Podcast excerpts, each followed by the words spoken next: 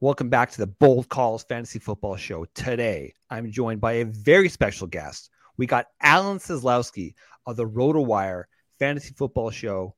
Alan and I are going to talk today about what's going on in all the NFL training camps, battles and position battles we need to keep close attention to. It's going to be a good one. Let's go.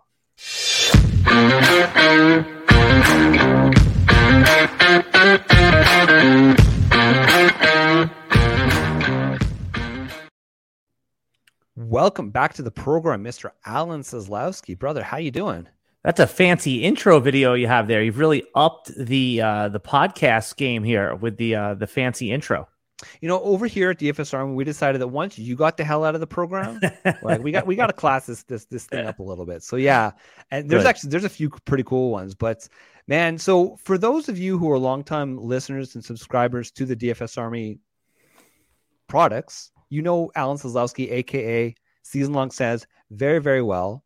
Al, you've had quite the journey in frankly a very short period of time. You were doing work over here at DFS Army. You and I were doing a show together. You did a little bit of work with Roster Watch, and now you found your way over to RotoWire. So, for those of you who are just catching up, why don't you let the people know just what are you doing over at RotoWire, um, how you enjoying it, and what have you learned so far? Yeah, man. No, you guys have done a great job keeping Bold Call podcast alive. I, I obviously enjoy interacting with you and uh, listening to the podcast. It's appointment listening for me.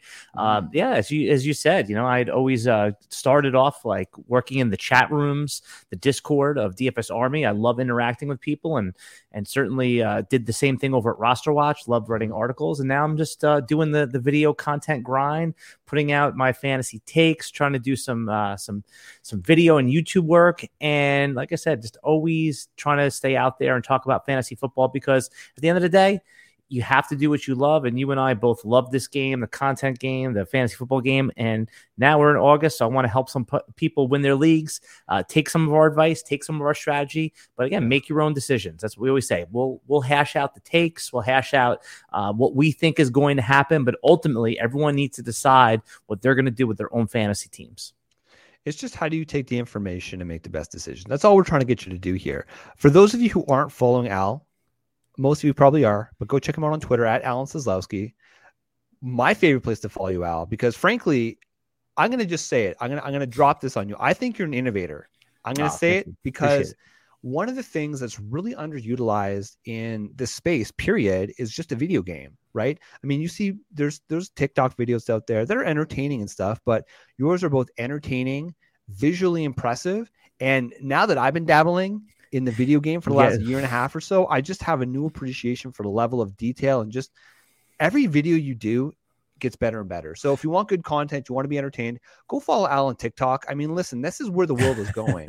We're going to that under 60 seconds.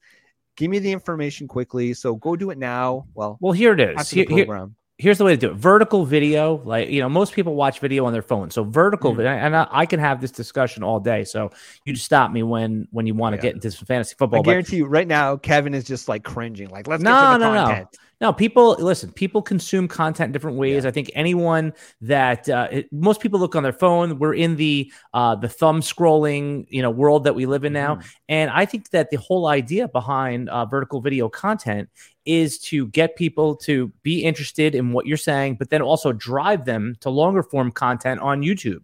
So mm-hmm. that's how you introduce a new audience to what you're doing. And if they connect with that, if you're giving value to them in short form, they're going to want to see what's going on in your long form content. So uh, thank you for saying all that. And that's, I just think that's where the world is right now. It's in short form vertical video. Yeah, and also I forgot to mention for those of you who are who have SiriusXM subscriptions, Al, you're going once a every week. Sun, every Sunday, we're on SiriusXM channel 87, the Fantasy Sports Channel, 1 to 3 p.m. for the entire off season. I do that show with Jim Coventry, and uh, yeah, man, every Sunday we do some some, uh, some good stuff over there. It's good content. Appreciate it. So we've talked enough. I don't want to bury the lead. We got to talk about your beloved New York Jets, okay? Because on my timeline, constantly is getting blown up by Elijah Moore highlight videos. We saw one today. We're recording this on August 2nd. The one hander. Of course, it was from Joe Flacco, is what it is. It's crazy, right? So we got Elijah Moore. We got the rookie Garrett Wilson, who was highly drafted in the draft this year. You got Breece Hall. You got Michael Carter. Okay. For one, do you have confidence drafting any of these players? Let's let's let's start with Elijah Moore at the current ADP that they're being taken at. Yeah, Elijah Moore, I'm I'm getting on a lot of my teams. I found that because he's readily available in the fifth round. It sounds like you know a couple drafts I just let him go in these best ball mm-hmm. drafts just mm-hmm. to see where he would go, and he's falling now to like the middle of the sixth, the end of the sixth round. So if you want to get him, and you just want to secure him in the in the fifth round, that's fine. I just believe in him as a player. I don't have a lot of confidence in Zach Wilson based on what we saw last year. I mean, there's it's it's interesting because you know Zach Wilson and Trevor Lawrence both basically flamed out for versus what their expectations were. Right. And we're giving Trevor Lawrence the mulligan, right? He's still getting drafted as QB 16 ish, and you feel good about him because the coaching staff is, you know, basically they have a real credible coaching staff in there now versus what they had as their baseline. So so uh, with Zach Wilson, I'm unsure because you know Elijah Moore's big games last year did come with Mike White and Joe Flacco, as you pointed out. The highlight was from him, but I'm still betting on talent there. Uh, as far as the other players, the other pass catchers, I'm not taking any Garrett Wilson. I'm going to let somebody else take him. If I'm wrong on that, that's fine it's just it's already difficult to see rookie receivers produce. I mean, we got spoiled with Chase, we got spoiled with Jaylen Waddle, but I don't think Garrett Wilson's on that level. I don't think anybody does. And he's going to be one of three guys getting targets, four if you count Breece Hall, five if you count Michael Carter, who are all projected to get passes. So I mean, he'll have his games and it's mm-hmm. fine in the ninth or 11th round of a best ball, but good luck figuring out when to start him in season long. If you draft him in the 10th, 11th round, you're probably going to end up dropping him by week three for a hot free agent, is my prediction. Yeah. I mean, Garrett Wilson's so tough. I mean, one of my favorite players coming into the rookie drafts this season was Garrett Wilson. In fact, he pre NFL draft, he was my number one. That, that's where I settled on. Garrett Wilson was my one. You at the time, controversially, with Chris Olave. Yeah. And uh, I mean, it's, it's looking pretty good for Olave right now. But and by um, the way, I, I want to mm-hmm. interrupt you only because I didn't like Chris Olave thinking he was the best receiver in this class. No. I liked him as the be- as the n- number one receiver in this class, being that he was uh, that he probably had the safest floor. So when you're in a rookie draft in these dynasty leagues and you have no idea what you're getting unless there's like a clear Ja'Marr Chase one wide receiver one. Mm-hmm. I just wanted to hit like a double. That's why. It's not like I thought he was going to be better than Drake London or Trey Burks. I just knew that he it not new. I thought that he would be uh, the safest option. Alan Seslowsky rocking the money ball. Just get on base. It makes sense though. And look, uh, we've talked about this um, somehow this is going to always turn into a Chris Olave conversation because we both love the guy. He reminds me actually the more I watch it, he reminds me of Brandin Cooks in the style mm. of his play, That's where he good. doesn't necessarily always just utilize that that you know game breaking speed of his, but he has that in his arsenal. So he'll get a couple of those deep targets. Um, I'm on record of saying I'm, I'm out on Michael Thomas. I don't care that he's quote healthier in camp. The fact that it's taken what two years on the ankle is is just to me I don't buy it. Now if I'm wrong on Michael Thomas, that's fine. I'll accept that. But I'm drafting Chris Olave over Michael Thomas. Um, how about Jarvis Landry? Jarvis Landry, you interested no. in him at all in eh, like the 12th, 13th round? Not really. There's no upside to Jarvis Landry, Landry as far as I see it, right? Like, you, you know what? If you're in a deep league where you start three wide receivers and you have, say, two or three flex spots plus a super flex, and it's a very deep league, then yeah, Jarvis Landry is going to have a role in a team like that. But I mean, it's something that you and I have talked about forever. You want to draft your bench for upside. That's how you're going to win your league, right? Because you can find wide receivers on the waiver wire that are going to get you eight to 12 points in any given week, right? You're, you're just, you're, you're hoping you're going to get five or six targets and maybe get 70 yards. Like that, that's a win for one of these random waiver wire yeah. players. But you know who is not going to be a random waiver wire player? Is Breece Hall. I, I got to talk to you about Breece Hall before we yeah. move on from the Jets here. So he continues to have a depressed ADP relative to other high pedigree running backs that have been drafted. And the worry has always been well, for one, it's the Jets, right? We got to see it to believe it before we trust the Jets. It's the same conversation with Elijah Moore. But with Breece Hall, Michael Carter had an ankle thing today. Um, I like Michael Carter. We both liked him last season. He doesn't hold a candle compared to Breece Hall and his talent. What is your opinion on quote drafting Breece Hall in the dead zone? And I'm going to put you on the clock here. You've got Ezekiel Elliott, you got Breece Hall, your guy Zeke, they're both on the board. It's right around the three four turn. Who are you taking there? Well, I could probably get them both by ADP, right? Because I'm yeah. always I'm Zeke uh, Elliott doesn't get out of the third round with me. So I and Breece Hall routinely goes in the 4th mm-hmm. round. I've never seen yep. Breece Hall go in the third round in any of the drafts I've been in. It's very interesting. Let me you make a, a really good point. Is that the RB one, the first running back drafted in any given year, doesn't matter where they go. They usually go in the first round of fantasy yep. drafts, if not the second round. I've never seen uh, the RB one in any class go out of the uh, off the two three turn. Mm-hmm. Breece Hall is going like the end of the fourth round. I mean. I I was on a lot of podcasts talking about how I think Breece Hall is one of the worst fourth round picks, but in two important drafts, I drafted Breece Hall in the fourth round. So I must yeah. not really think that. I, I, think that it's easy to see the upside. Everyone liked Breece Hall's uh, measurables. They liked his athleticism. They they liked his draft pedigree. Uh, it's just that he's on the Jets and there's that Jets bias. Uh, this is mm-hmm. what's going to happen. Even Jonathan Taylor, who was in a similar situation where he was a high second round pick on a, on a good offense, the Jets aren't yeah. even considered a good offense, was basically useless for fantasy for the first eight weeks of his rookie year. In fact, he was dropped in a lot of leagues and then he was picked up, and whoever picked him up sort of benefited from that mm-hmm. from those last you know five weeks of fantasy. So if Jonathan, if this happened to Jonathan Taylor, if it more or less happened to Clyde Edwards-Helaire, I think at least in the fourth round, it's priced in a little bit. You had to take Taylor and Clyde Edwards-Helaire as a, a first fringe first round pick. Uh, I could see it with Breece Hall, especially if there's pass catching there, but you know, just understand that it could be like a zero. You could be in, he could have um 12 carries for 60 yards in, in week one. And then he could have 17 carries for 43 yards in week two. And there could be no touchdown there. So, you know, you get eight points, 11 points. It's like, yeah, sure, you keep them, but you're not really getting what you paid for. I think it's a reasonable upside bet, but I'm not, if it, if it fails completely in the 1st month mm-hmm. of the season, I'm not going to be surprised. Yeah. And that's a really good point, right? Um, I, I have a really good friend of mine. He's an Indianapolis Colts fan. He's diehard fan. He has been for years. And when the Colts drafted Jonathan Taylor, I was jumping up for joy. I'm like, Dave, one of the best O lines in the league. JT's gonna eat. And a month into the season, he's like, Shane, I hate you. Set like, you know, setting Jinx. up my these these expectations and hopes. And here's the thing, okay. And, and we both follow player profiler. You're, you know, I know you've been on oh, yeah. Matt Kelley a few times. Their best comparable player for Breece Hall is Jonathan Taylor. Okay. When you look at his athleticism and college production, production that's who it translates out to be. So, for those of you who drafted Jonathan Taylor, it, it comes down to roster construction at that point, right? Because you are you're going to be passing on some of these high end quote breakout wide receivers that you can get in the fourth round if you're going to be taking Breece Hall. But understand that if you can somehow build on the back end, say rounds eight, nine, 10, and get somebody like a Melvin Gordon or somebody just to kind of ride the tide for the first couple mm-hmm. weeks. Because you know MG3 is going to have a role in that offense, despite what all of us fantasy gamers hope. It sounds like it's going to be similar uses to last year. So here's here's the problem though with what yeah. you again it's not what you're saying is totally logical. But when you're in the draft, you're not thinking about the eighth round when you're stuck in the fourth round. You're looking at the list of no. running backs. This is what happened to me.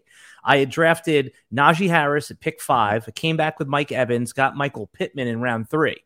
Now I'm like, okay, I need a running back. I'm sitting there in like the four point or four point eight, and I'm like, oh, man, it's like David Montgomery and Josh Jacobs and Antonio Gibson, and I'm like, or I could take Breece Hall. You know, so that's you're not thinking like, ah, I'll just take a, a, breakout wide receiver here, and then in the eighth round, I'll be lucky enough to get. It's just the, it's the psychology of a draft. If you're disciplined, how you're just talking about, sure, mm great. But think about when that clock is ticking and there's in 30 seconds, 15 seconds, 10 seconds, ah, Breece Hall, click. the thing about that, Al, and we implore getting in the reps so that when you're on the clock and it's ticking down, you're not going to have that panic moment because you know if you make that decision in four rounds, I'm going to have player X or player Y available to me because I've done 15 odd $3 best ball entries, right? So code DFS Army over at Underdog, go now.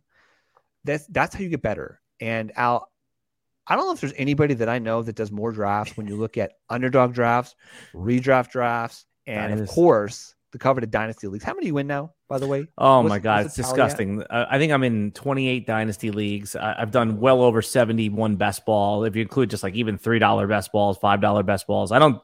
I didn't do too many of the 25ers, but I did a ton of the puppies. And yeah, I mean, it's just it's and you know I'll be in like five or probably eight redrafts. And you still get the anxiety when you're in clock, eh? Um, this there? one was a high. Pre- this this happened to be Oh, a high pressure situation. I was uh, doing other things. Um, yeah, it had it was in Vegas. There might have been some scotch involved. So oh, was uh, this when you were there with the RotoWire team? Yeah, yeah, yeah. So and, I, and I was doing some video work, and they were like, "Hey, it's your turn to pick," and you know Yeah. that kind I of I was stuff. in uh I was in the Scott Fish Bowl this year, and thanks again, Scott Fish. And I took Breece Hall as my RB one, and I'll admit I was I was nervous when I when I chose that player, but you know I don't we don't generally say draft based on need, but the value was there. I like Breece Hall. I'm bullish on Breece Hall this year. yeah, it's and easy to I see the upside. It's easy to see the upside. It's, it's, I see the upside, and, and you know, I'm. I understand you have to get to the first month. You have to get to the first two months. You have to get, you know, you have to get to the playoffs to make it to the fantasy football playoffs. I get it, okay, but Breece Hall has the talent to win you the league. I have adopted to eat it in recent years, where I'm willing to swing for the fences and take players, smart players. Like, don't be stupid about it, right? But take players that are going to help me win the league. So if I can, I've I have enough confidence in my ability to draft these kind of Chase Edmonds, for example, is a nice uh, guy who, you know, he's getting the workload in Miami. You can get him around seven. He's relatively cheap. You can plug and play him. If you're not comfortable starting Breece Hall, you want to see what the Jets do with Breece Hall for the first couple weeks. You can play a player like that. Oh, yeah. Because we want to win our leagues, Al. Like, Even that's like- why we're doing this. Yeah, even like a Kareem Hunt, you could stash him in your Yeah. lineup if things aren't going well. Yeah, no, that's that's a good, really There's good a few point. rip Actually, cords. There's a few rip cords. But okay, you brought up Antonio Gibson. This has been a highly call it subject player. Um, I just released a video just yesterday um, over at the DFS Army Fantasy Football page, talking about how there's a lot of risk with Antonio Gibson, and, and frankly, you know, it's the hopium, as as Kevin likes to say it, the hopium. We think, we hope that he's going to be a, a good player, but he's so cheap right now, and he's still the starting running back on an NFL team. Are you in at all on Antonio Gibson? well, all the risk season? is all the risk is priced in, right? I mean, when he was going in the third round, yeah, there was real risk there. And when the momentum started, where just to back up, like the JD McKissic in the beginning of of the offseason was leaving. He was about to sign in Buffalo. Mhm. And then we get the the rug pulled out from behind underneath us, and JD McKissic signs back. So that you know he, we know that he's going to be involved in the passing game. And then of course they signed Brian Robinson, who again I don't think Brian Robinson's anything like great, but he sounds like he's going to have a role, and it might be a goal line role. Yeah. Antonio Gibson. Uh, I mean, he was RB but ten last year. I mean, it, it's you didn't get what you thought you were going to get because he didn't have those like mega mega weeks, but he Mhm. did have a bunch of like uh, fantasy point scoring where it was like 16, 18, 22. He just went on like a month long run where it was all single digits, Yeah. which Yeah. really hurt you. So you didn't get what you paid for if you if you went and took him at like pick 10. So it's similar to the the feeling I have on Zeke Elliott, right? Zeke Elliott, Yeah. you didn't really get what you paid for. Actually, you kind of did, but it just wasn't these these spike weeks. But he Yeah. RB seven. That's Zeke. So now Antonio Gibson's in a situation where he's certainly going to be sharing the workload. I think the quarterback situation's better than it was last Oh, year yeah, with Carson sure. Wentz. So yeah, I mean, if he's there in the sixth round, seventh round now, I mean, uh, and if I need, that's usually where I'm looking to take.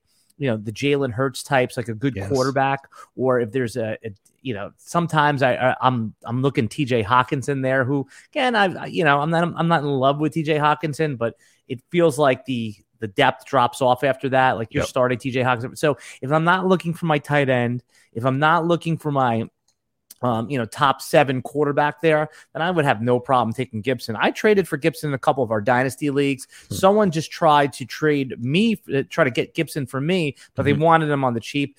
The upside's still there. And, you know, everyone talks about like, hey, Brian Robinson is one injury away from having like a full. What happens if Brian Robinson gets injured? It's- you know, it's like, it's, Yeah. it works both ways, man. So, yeah, it's the, I think that there is risk. So whoever doesn't like Antonio Gibson is right. There is reason to, to not like him, but all of that risk is now baked in. You don't have to spend a third or fourth round pick. It's a six round pick.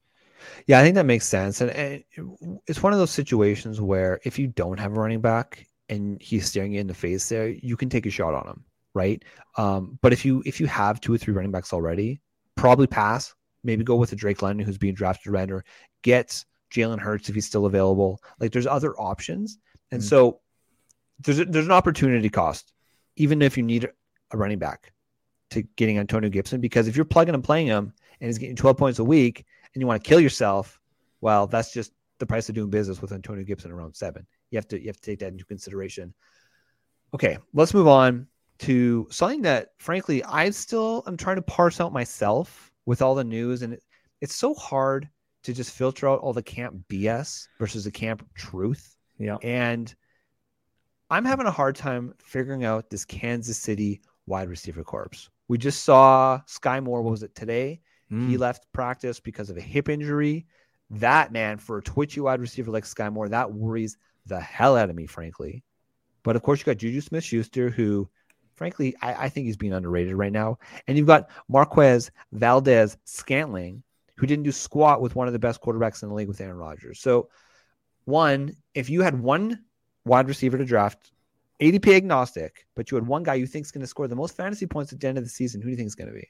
It's the one guy you didn't name. It's Travis Kelce, right? ADP okay. agnostic. Yeah, yeah. Travis Travis Kelce is set up to get uh, you know to see the most targets of his career. I mean, Patrick Mahomes and Travis Kelce. It's it's like the uh, you're an NBA fan. It's like Stockton and Malone, right? Mm-hmm. Stockton and Malone. It's like they, you know, they knew where each other was going to be. He would roll off the pick. I mean, it was just, it was beautiful. It was like art to watch. And mm-hmm. that's what Mahomes and Kelce are like. They know exactly where each other is, is going to be. They know he doesn't even have to point. He just kind of head nods. It's, and I, I, know Travis Kelce's total yardage was down last year. It was like 1,100 and change. He had a, a few games that were like 39 yards. And that's so fine. He doesn't, he's 33 years old. He doesn't have that same, uh, you know, prime upside as he had one time, but if he gets 180 targets, I mean, he yeah. it's like, and I know it's hard to project anyone for that. It's not a responsible projection. Probably 140 though is the floor. And if he, you know, if he looks for him in the red zone, I could see a hundred catch season for Travis Kelce. Even if it's low yardage, he's still going to have a nine touchdown floor in my judgment. Um, so that's the obvious one. But okay, so there's going to yeah. be someone else in the passing game. You you hit on it right. I like Juju Smith Schuster. Juju Smith-Schuster already has a top 10 finish. I mean, his that rookie year of his was unbelievable. And yeah. he you know, we saw that he was able to do that as the the Robin to a Batman, right? As he was the co-alpha or the ba- you know, the secondary receiver when Antonio Brown was there. This kind of lines up similarly to with Travis Kelce. We saw that Juju Smith Schuster didn't thrive when he was when he was the primary target. You know, you could blame Ben Roethlisberger's arm. You could say that Juju Smith Schuster wasn't ready for you know top corner coverage, mm-hmm. but as he's back in a similar role to where he was with Antonio Brown. I can easily see looking up in October 1st and be like, wow, Juju Smith Schuster is wide receiver nine, and I got him in the sixth round. Who's this year's Cooper Kupp, right? That's the biggest cliche that you mm-hmm. hear.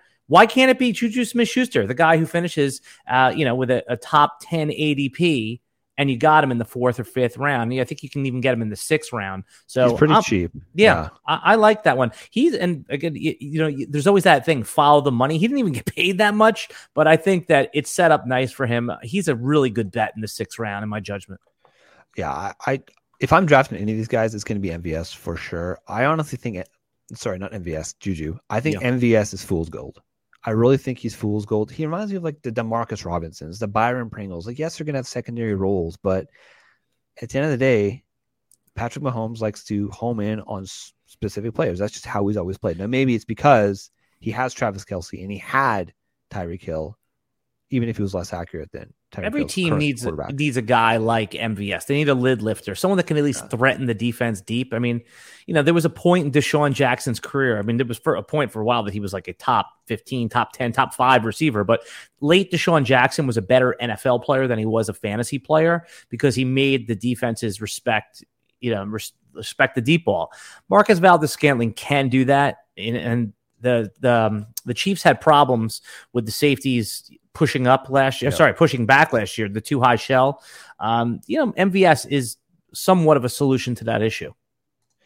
Here's the thing, Noel. Skyy Moore ran a 441 40. What was MVS? I think 439, something like that. So it's not like he's significantly faster than obviously, you know, MVS is significantly taller. Skyy Moore. Skyy Moore's not a big dude. Um, he is only 5'10. But if they need the speed game, Skyy Moore can do that. Now, obviously, again, this this hips worry me, dude. Like this is a worrying second um, injury too for Skyy Moore. I know he had the hamstring, I think, in Yeah. OTAs, and then now It's not a good start. It's not a good start. Well, and for any of those runners out there, I think I think you run. You're, you're like a track or track runner, or you do cross country. I, th- I thought you did, Al. Maybe just the cycling. you got the wrong guy, man. I have nothing to do with track. so I used to in, in my in my younger days, I used to run a lot um, of, of long distance running, and one of the things you find is that hamstrings, like why fuck, why my hamstrings hurt so much, and why my hips always so damn sore. It's all connected. It makes No, sense that he has a hamstring injury, is connected to the damn hips and hip flexors. Like it's all connected. So obviously, it wasn't completely healed. He pushed it too hard and he hurt himself. And that's the problem with these soft tissue injuries is the fact that they could be reoccurring throughout the season. And so I'm just I'm putting a little bit of pause on Sky until some of these fantasy doctors out there tell me he's good to go or he's not good to go. But I'm not drafting part, him. no, I'm not it- drafting. Yeah, in I the ninth round where he was going, I'm Yeah. sure he'll drop a little bit now. But know, in the ninth round, I was it, was a hard pass for me. You know, in, in dynasty leagues, I did take him with like pick Yeah. ten, pick eight. You know, early on, but there was a lot of good hype right. on him. But you know, it's like and I could still see it long term, and it won't surprise me if he does have a good late mid mid season, late season. But in your drafts, I mean, he, whoever drafts him is going to spit him back out on the early waiver wire anyway. Oh yeah. If you um if you're if you're in a dynasty draft now and, and for the most part it's redraft season through and through. It's August Mhm. 2nd, like we said. Uh, who are you taking first? Are you going to take George Pickens ahead of Skyy Moore or Jahan Dotson? Like the the Pickens hype is real, man. Yeah, I'm still taking Dotson first over uh, George Pickens, but yeah, I would take if I was doing a rookie draft today, and I I think I'm I'm in one right now that's Oh, moving very slowly. Uh, but I would take Pickens. You know, it's what do we know about Pittsburgh that they dra- they they're pretty good at drafting wide receivers in the second round. Yeah. Mike Wallace, I mean, he was one of those guys. I mean, the list goes on and on. You know, it's uh, I'm trying to think of the. I mean, Juju was a second round I think wide Diontae receiver. was a second round. Diontae Johnson, yeah. I mean, it's just it goes on. I mean, uh, Antonio Brown was like even later. He was like a? He fifth, or sixth rounder. Yeah. Yeah, I, I'm just. It would be interesting to do that exercise. Um, what was Martavis Bryant? Was he a late? Uh, I mean, bottom line is they're they're yeah. good at this late round wide receiver thing, and um, yeah, George Pickens. It, it, he was. Everyone thought of him as a first round pick, talent wise, that Yep. dropped because of maturity issues. I know nothing about that, but you know that was what the narrative was around him, and now he's doing what? Oh, Chase Claypool, by the way, was another second round wide receiver. But I'm saying he was Yeah. another Oh, second yeah, round another wide receiver. Yeah, yeah absolutely. Um, yeah, and so George Pickens um, certainly deserves to be ahead of Skyy Moore if you're doing a draft right now. Uh, but it's just I, respect that first round draft pedigree so much with Jahan Dotson that I I probably in good conscience couldn't do it, but I'm sure that will happen. I'm sure because they weren't going too far apart before George Pickens uh, had some good offseason blurbs written about him. yeah, I think I'm taking. I'm probably taking Sky, then Jahan Dotson, and then George Pickens. So you're sticking to your guns. Okay, I respect so- that because you're sticking to your guns. No, no, I take Jahan Dotson over over George Pickens. You know who's a, yeah. a player that's moving up in these rookie drafts that you are actually Mm. very early on? I, I never forgot this was Wandell Wan'Dale? Robinson. Yeah, Yeah, you were early on him in one of our. I came on your show. We Yep. talked about Sky and we talked about Wan'Dale, I believe, didn't we? Yep. Yeah. Skyy Moore at that time was still like he was kind of on the like that was a good call, but Wan'Dale Robinson was the ultimate call because you know you were talking about that. You know, there's the the narrative was that he was going to be like a third, maybe a fourth, maybe even a, like a fifth rounder. He ends up going in the second round. You said this is a, a player that could produce. He had the high production at Kentucky, so yeah. And now it looks like in Giants camp he's doing really well. He's just playing all over the field. So yeah, I, that one that's a good clip to for your resume right there because Yeah. Wan'Dale is a good call, and I always remembered you were how you talked about him, and I got him in a lot of my drafts because of you. Yeah, I mean, it was Wan'Dale and, and Khalil Shakir who, man, I, I'm still in on Shakir. I don't care. I'm in on Shakir. I think he's going to have a productive career. Not Maybe not for fantasy, maybe like a wide receiver three upside, but I like Shakir. Um, let's talk about the Giants for a sec because that's they're they're a very intriguing team for me this season, right? Last year, I mean, everybody's talking about how the Baltimore Ravens were decimated by injuries last season.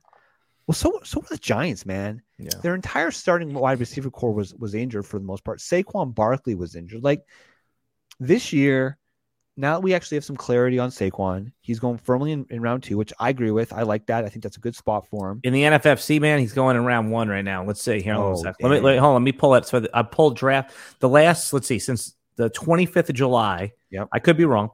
And let's see, all positions. And so this is 43 drafts. So it's a good sample. Yep. Saquon is pick 15. So he's right on the turn now. He's Yeah, right on the that's turn. moving up. That's Yeah. that's still moving up. And his was- min pick, let's see, his min pick at was eight. Wow. Well, w- di- wouldn't you didn't wouldn't you want to draft with List and didn't he take didn't List take him on Three. like one point Three, three three overall, which is again, I wouldn't do that. But Yeah. Hey, listen, he wasn't coming back to you on the in the pick twenty one or whatever it is. So if you want him, that's the spot to take him. I think eight's a good spot for him. Ten. So I mean, if you're in the first round, you don't like Yep. the end of the first round. Sure, take him. Right. I mean, I, I have other guys that I like to push up, and we can get into that. You wanted to talk about Sure. the Giants, but go ahead. So Saquon. Well, I just- so so Saquon to me, he's kind of we, we think we know what he is. We hope he is at least a fraction of. If he's eighty percent of what he was his first couple of years in the league, he's gonna be he's gonna smash into his ADP. That's Why can't he be fact. hundred percent of what he was? I mean, it's not like he had. Well- he's got all the skills. Yeah. You know, he's had a couple weird injuries. He's a couple years removed from them now. Uh, the Yeah. offensive line has been upgraded. The coaching has been upgraded. Right? if They- he's they- hundred percent of his previous self, he should be in the conversation with JT and Christian That's- McCaffrey. well, that's what Chris Liss thinks. Yeah, it, it perplexes me that people have this blinder. Christian McCaffrey has been just as injured as Saquon Barkley, but yet we're still going to draft him at two. Yeah, well, here's the reason. Again, I'm not taking Christian McCaffrey in the top five, so Yeah. I, I'm on the side of that argument. So here's what: if I was arguing the other side of it, is that in the handful of games that McCaffrey did play over the last couple of years, he did give you those oh, massive games, like 25 points each time he played. I don't know the exact numbers, but but when Barkley played, you know, a couple of those times, even when he was injured, they they weren't good games. So that's why. But look, Barkley's not far behind. He's like 10 ADP spots behind them. If you're in an overall contest where there's a you know a huge grand prize, I could totally see taking Christian McCaffrey in the top one or two. But if you're just in a Yeah. league where six teams make the playoffs, there's just I don't like taking that kind of risk in the first round, but I, I do respect it if you do. So you know, no, I like that. I like that. Where are you at on Daniel Jones and Superflex leagues? Because I understand in one QB leagues, it's probably not in conversation, but where are you comfortable drafting Daniel Jones? Like, are you ha- happy as his- as your QB two? yeah, I mean, if, if I have if Daniel Jones is going at what like QB twenty or something like that, twenty two, something like that. So if you want to uh, deploy a strategy of taking an early quarterback and then filling your roster with you know all the position players, that's a pretty high upside QB two, especially if you have like a, a Pat Mahomes type or just someone who's just rock solid. Even like Russell Wilson, you Yeah. can take a few chances because even later on, if you want to get a third quarterback, you know Marcus Mariota or Mitch Trubisky, someone who doesn't have the the job security for the full season. Yeah, I like the upside of Daniel Jones. Think about the uh, the normal progression of first round quarterbacks. Year one, they get their shot. Doesn't matter if they take their lumps. Year two, okay, they get their shot again, but now the coaches have an eye on them. Year three, if it hasn't really kicked in yet, and he hasn't uh, realized his full potential, what they do is they bring in a veteran, right? And who's that veteran? They brought in Tyrod Taylor, who was with Coach Brian Daboll at yeah, Buffalo. Brian Daboll doesn't want to go five and you know have five wins his first year. He wants to. I, I'm certain that he wants to make the playoffs. Of course he does, but they don't want to have a five win season. They want to have a nine, 10 win season. And Tyrod Taylor is just the caretaker. Do if it goes south, if the if the Giants are one and five, one and six, that's the problem with Daniel Jones. I like him Yeah. and I like his fantasy upside, but he has true benching risk. Well, apparently there's some murmurs that uh, they're interested in Jimmy Garoppolo. So I don't know. To me, if you're training for Jimmy Garoppolo and you have a guy like Daniel Jones, who last year had a lot of injuries, his entire supporting cast was injured, like you're not any further ahead by by going in and getting Jimmy Garoppolo. Because do they really think they have a? I mean, they probably think they, They do. But But here, Like- would- J- Daniel Jones would probably be part of that trade, though. So he wouldn't be on the roster. I'm assuming if they trade if they trade for Garoppolo, my Yeah. guess is Daniel Jones would be the backup to Trey Lance. But what's the salary? It's probably around 18 million. Um, right, but you're you, there would be other pieces involved with that. But you know, Daniel Jones is on a rookie contract. I, I'm just again, I haven't looked at his contract ahead of time, but I'm guessing it's like six or eight million in year three for a top six pick. Here, I can look Yeah, it up. that's true. That's true. I just thought Baker and um yeah, Baker and Sam Darnold were right around 18 mil For, for Yeah, but those guys were on the last year of their rookie deals. Uh, Dan, here, I got it, uh, got it right here. Oh, sorry. Yeah, we, we do have the internet. yeah. Uh, let's see. This is So what happens when we go off script. yeah, no, that's okay though. This this is interesting. I think I think people would be interested in something like this. Um, oh my god, I just lost it. I had it for a second, but yeah, no, but that eh, they would figure out, and then you know how these teams do. They they figure out a way for like who's going to eat the salary. Yeah, You know. Yeah. So Well, the thing about Jimmy Garoppolo is they can cut him today and he's out. There's no guarantees for $25 million. So, I mean, Oh. he's going to take a pay cut, but have an opportunity to compete because it's very clear. San Fran, they've told him he's not even at camp, right? He's not there. He's not participating with the team. They're moving on from him. So it, it makes Oh. Jesus! You want to hear this one? His um his salary for this year is less than a million dollars. Daniel Jones. really? Holy It's crap. nine hundred thousand. His his cap hit, if he was cut, obviously wouldn't Yeah. be cut. Would be eight million. But yeah, no, he's a uh, nine hundred nine hundred thousand dollars. Um, yeah, he got a four million dollar bonus. Yeah, I mean, it- basically, it's Huh. it's it's a million dollars. It's nothing. It's a rookie contract. Okay. Okay. But but we're on the same page here. Like if, if you use your QB two and you wait, like I you you sent me one of your drafts that you did, um, an auction draft actually, which You liked it? Al. I- Oh yeah. Yeah, Oh right. a great team, man. well, for one, it was auction, which I appreciate. But right, right. um, no, I had a good you- you experience. I had a good experience, which sets me up for a better attitude with your There you auction. There you go. We need to have a show just on how great auction leagues are and some auction Let's not get strategy. but- crazy. yeah, that's right. Um, okay, let's move on. Um, okay, Dallas, you're on record. We're not going to repeat it. You love Ezekiel Elliott as ADP. Well established. Yeah. Okay. Who are you taking as a wide receiver two? Or are you In- just like are you are you comfortable with Jalen Tolbert in Dallas as a wide receiver too? I, I took him. I, I got him for a buck in our auction. You know, Yeah. I mean, I, am I comfortable with it? No, it wouldn't. You know, there, it feel now that James Washington is going to be out for two months, they'll probably bring in someone. I mean, is this the Will Fuller spot? like, well, we going to see Will Fuller? I mean, he's sitting Why out there. signed yet, man. It's so I- wild. It's very wild. You know, the, I had this is total speculation and total rumor, but Yeah. Green Bay was courting him heavy and he didn't want to go there because of weather. Speculation. I don't know this information. This is something I'd Hmm. heard. So that's why he ended up signing in Miami. But it was odd that once he hurt his hand, he never came back. We don't know what his commitment. I mean, I think it's safe to assume that his um or it's it's safe to at least explore and have the conversation about is his commitment to football there. We don't know, right? I mean, his talent is there. So who else is out there right now, right? I mean, there's Well, So, so there's one name that I was kind of thinking about, and he's I I, don't think he retired, but Antonio Brown. Now, Nah. obviously, what happened? He's is- not gonna play. is play he this year. done? You think he's done? Well, there was in the beginning of the year, there was surgery that he needed to have in Yeah. order to play. And he said, I'm not going to have the surgery unless I'm signed first. And I think team said, have the surgery and then we'll see if we'll sign you. So it was Right. chicken or the egg. And I don't blame them. Who wants to have surgery that they don't need just to go play in the NFL? There was no guarantee he was going to be signed. So yeah, uh, You know my what, best guess is that we don't see Antonio Brown this year. So yeah, I mean, is this lineup for Dalton Schultz again? Right. I mean, that's really what it comes down to. That's- Dalton yeah. Schultz uh, was tight end three last year. Not that he's this overly athletic No. superstar, but he was somebody that Dak Prescott trusts.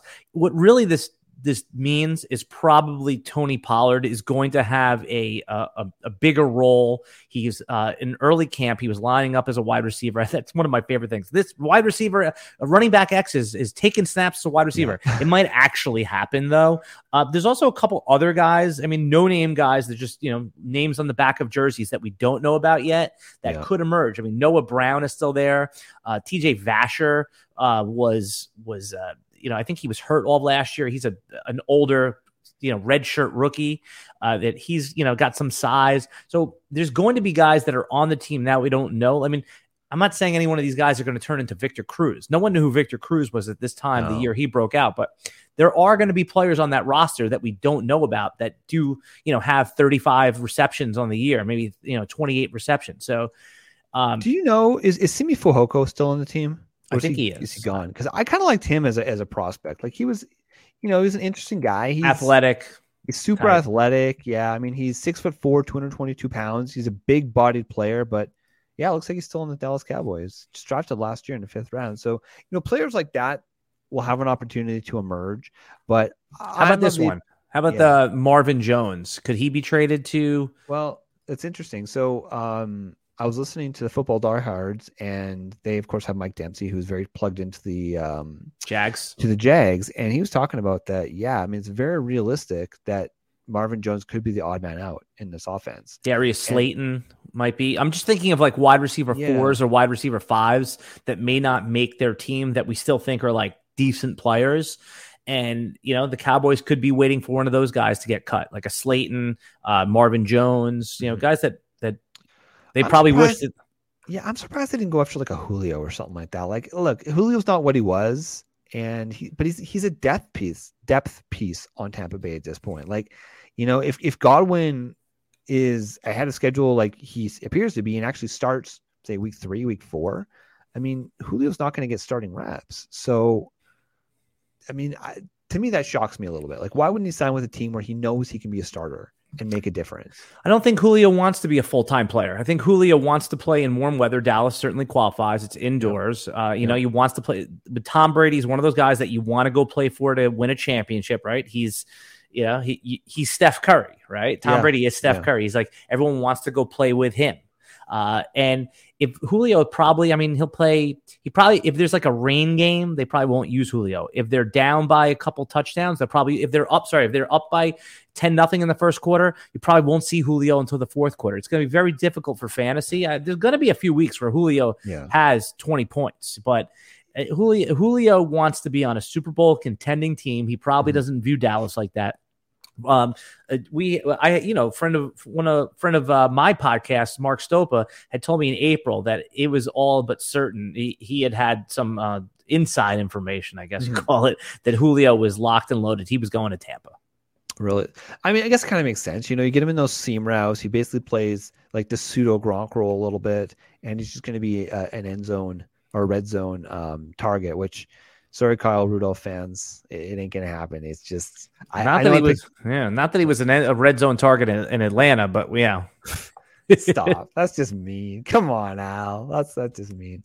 Okay, so I want to be uh, cognizant of your time, but I want to talk to you about what are some of your training camp battles or just storylines that you're following that you think are going to be impactful for fantasy football this season. Yeah, some one of the Buffalo Bill. It's very re, uh, the Buffalo Bill running backs is what I'm going to talk about. Yeah. It's very odd that everyone thinks Buffalo is a top three offense, but both of the running backs go in round eight or nine. That's almost unheard of, right? I mean, I know Josh Allen is capable of getting nine touchdowns. I think last year it might have been around six. I, would have to check that.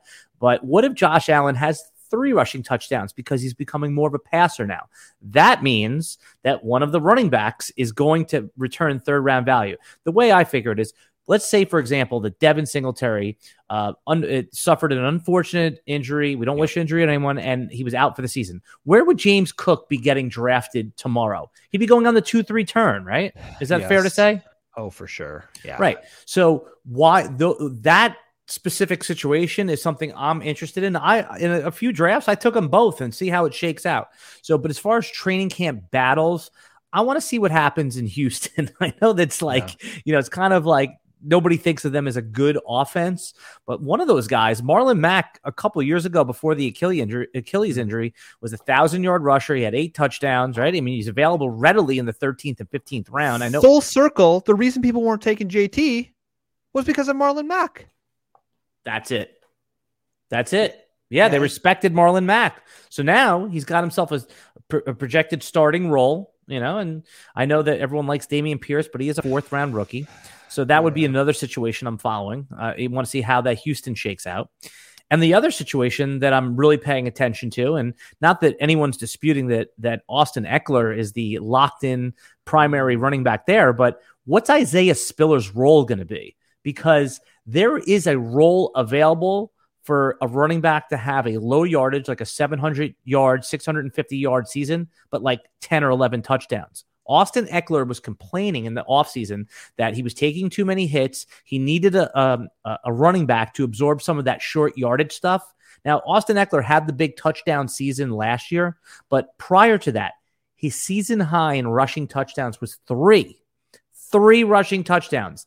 The, if Isaiah Spiller can show ball security and be reliable, there is a, a very easy case to see that he earns a role where he has 10 touchdowns, maybe a low yardage. So that's another situation I'm monitoring the preseason. What's Isaiah Spiller's role? You know, it's really funny. I was to say I was out on Isaiah Spiller might have been an understatement. Like I, I, I wanted to have nothing to do with Isaiah Spiller, but once you have just a little bit of time to just digest information, he is kind of the perfect running back to land in a Chargers uniform along alongside Austin Ekeler. In college at Texas A&M, that his role was in a committee back. Like one of the selling points when they were recruiting Spiller to go to Texas A&M was the fact that we are not going to wear you out. Mm, you're going to be in a committee so that when you get to the NFL, you're going to be fresh.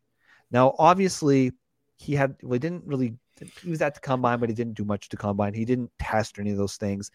He went to his pro, bit, pro day. The numbers weren't great, and the truth is, one of the most predictive, um, I guess, indicators of success in the NFL is a running back's athleticism. That's just a fact. Okay. So people were really worried about him. But the fact that he in college still had close to 200 rush attempts every single every single year, over a thousand rushing yards almost every single year, and he had close to a 10% target share. He can do everything. He can catch the ball. He can run the ball. He can get touchdowns. So he's going to have sneaky value. And what's interesting is I was chatting with one of our um, one of our members in the Discord, and he took um, Isaiah Spiller. I think it was like the 2.3 or 2.4, which at my first instant was wow, that was that's early for Spiller, man. But he's going to have a real role, and mm. I like Dameon Pierce, but a player like Isaiah Spiller could this year, as much as I hate to say it, could have more fantasy relevance just because he's on a good team, and maybe he gets into the box 10 times and gets that AJ Dillon type workload because that's that that's his talent level. That's what he's going to do. So I think that's really interesting. Um, yeah, where where are you taking Isaiah Spiller? Like, are you comfortable taking him? Oh yeah, I've been I've been single single digits. I'm going ninth round, eighth round. Where you know if I'm ahead. yeah yeah, I think he goes in the tenth, eleventh. I mean, think about this: if if there if there's a preseason game and he you know, has a couple touchdowns in a preseason game, I mean, you're going to be paying a seventh round pick. So if you have an early draft, I mean, last night I tried to sneak him on my roster for a dollar and I was in the, the end game and somebody had two and they got him. I was a little pissed off at that. But yeah, now I've, and in, in some rookie drafts that I'm in, uh, I traded up to get him. I, I got enough of him where I'm comfortable.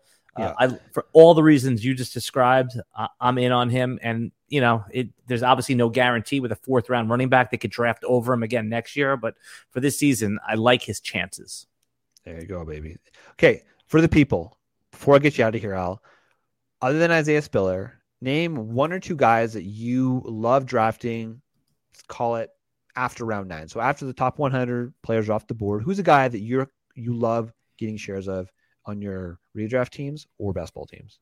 Yeah, I mean, so far I looked at my um my portfolio yes. and and my most uh my most rostered player is still Parris Campbell, man. And the, the case is easy to see. I mean, he was yes. high pedigree, yeah, high pedigree draft player. He is uh all the camp reports and the buzz have been that him and Matt Ryan are connecting. He operates in the part of the field where Matt Ryan likes to throw. He had he's just had some bad injury luck. I mean, he goes in the 15th round. I've been jumping up ADP to take him in the 13th. So if you're in a draft yeah. with me, you're probably not going to get him unless you want to overpay.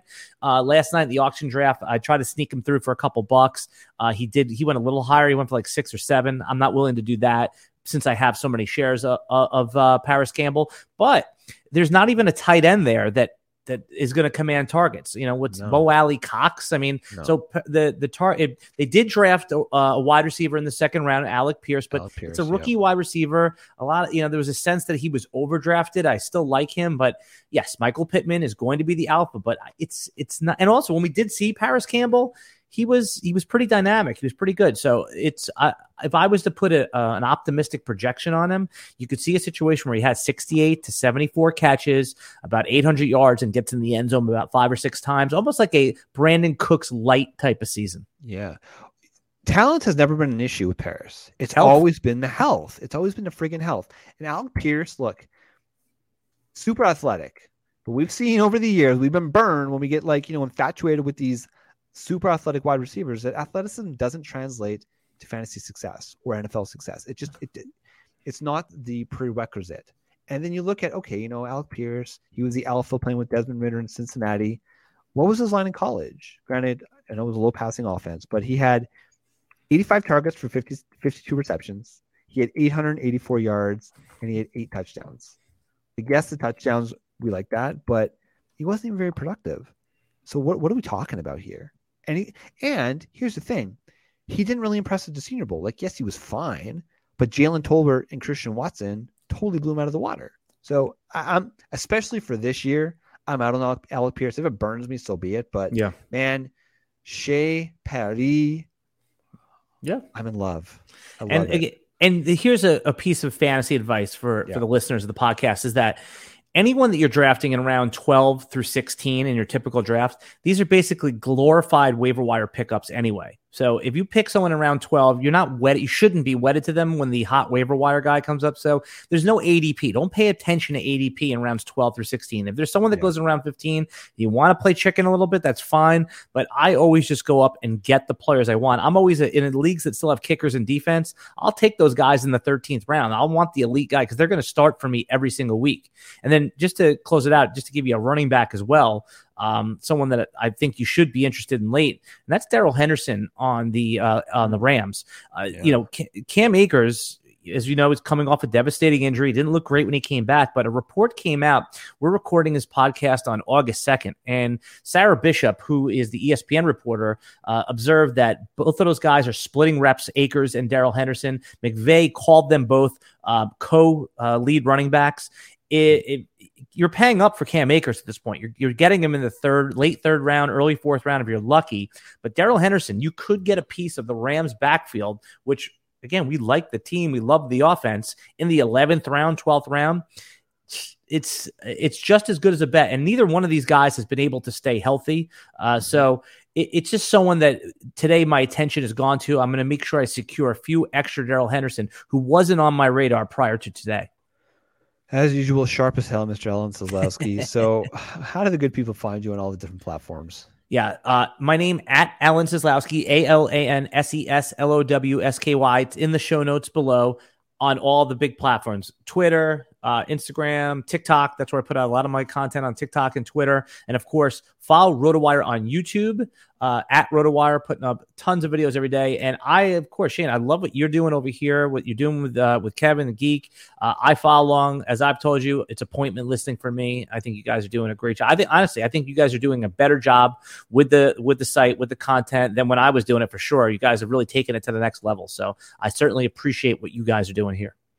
Well, I mean, you're the OG. We're just trying to pay homage, right? Um, so it's not blowing smoke. Like, legitimately, you guys got to go check out his stuff. He's always starting shit on Twitter. That's what you love. But it's really that it's that video content over at TikTok and YouTube where, as far as I'm concerned, you're an expert at this point, and you're the man. You're you're really making a big difference, and you're you're building a niche for this fantasy community because, frankly, we don't do it very well, and you are a trailblazer. So I really appreciate it, Al thank you for coming on the show. Thank you for all I've learned from you.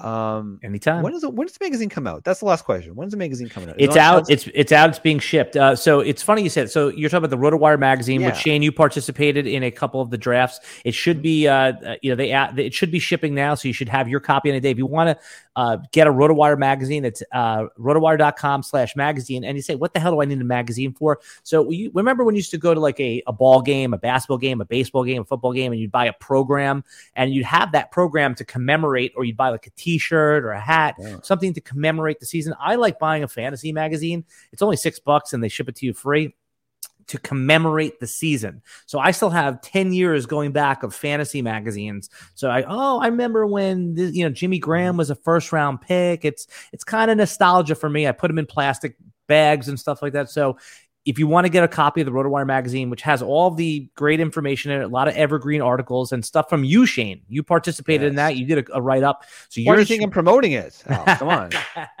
yeah, yours should be on the way. Um, I will check in on that for you. I haven't even gotten mine yet. RotoWire was a little late getting it out this year. Um, uh, they had some printing issues, but those are all fixed and everything's on the way. Love it. And last thing, I, I promise, yeah. you guys still have the promotion week free. It's rotowire.com oh, forward slash sure. try. Sure. So if you want to check out, and we always think that the best fantasy players uh, try out multiple draft kits. Like you shouldn't just Yeah. get one. And it's, I mean, if you if you want to just get one, that's fine. The DFS Army one's amazing. I subscribe to it, so you know, full disclosure, I always check in and see what you guys are doing.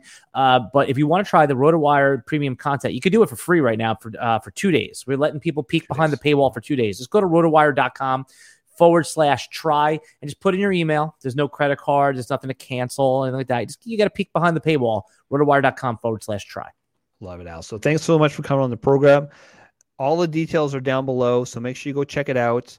For Al, I'm Shane. We have, of course, the DFS Army Bold Calls Fantasy Football Show.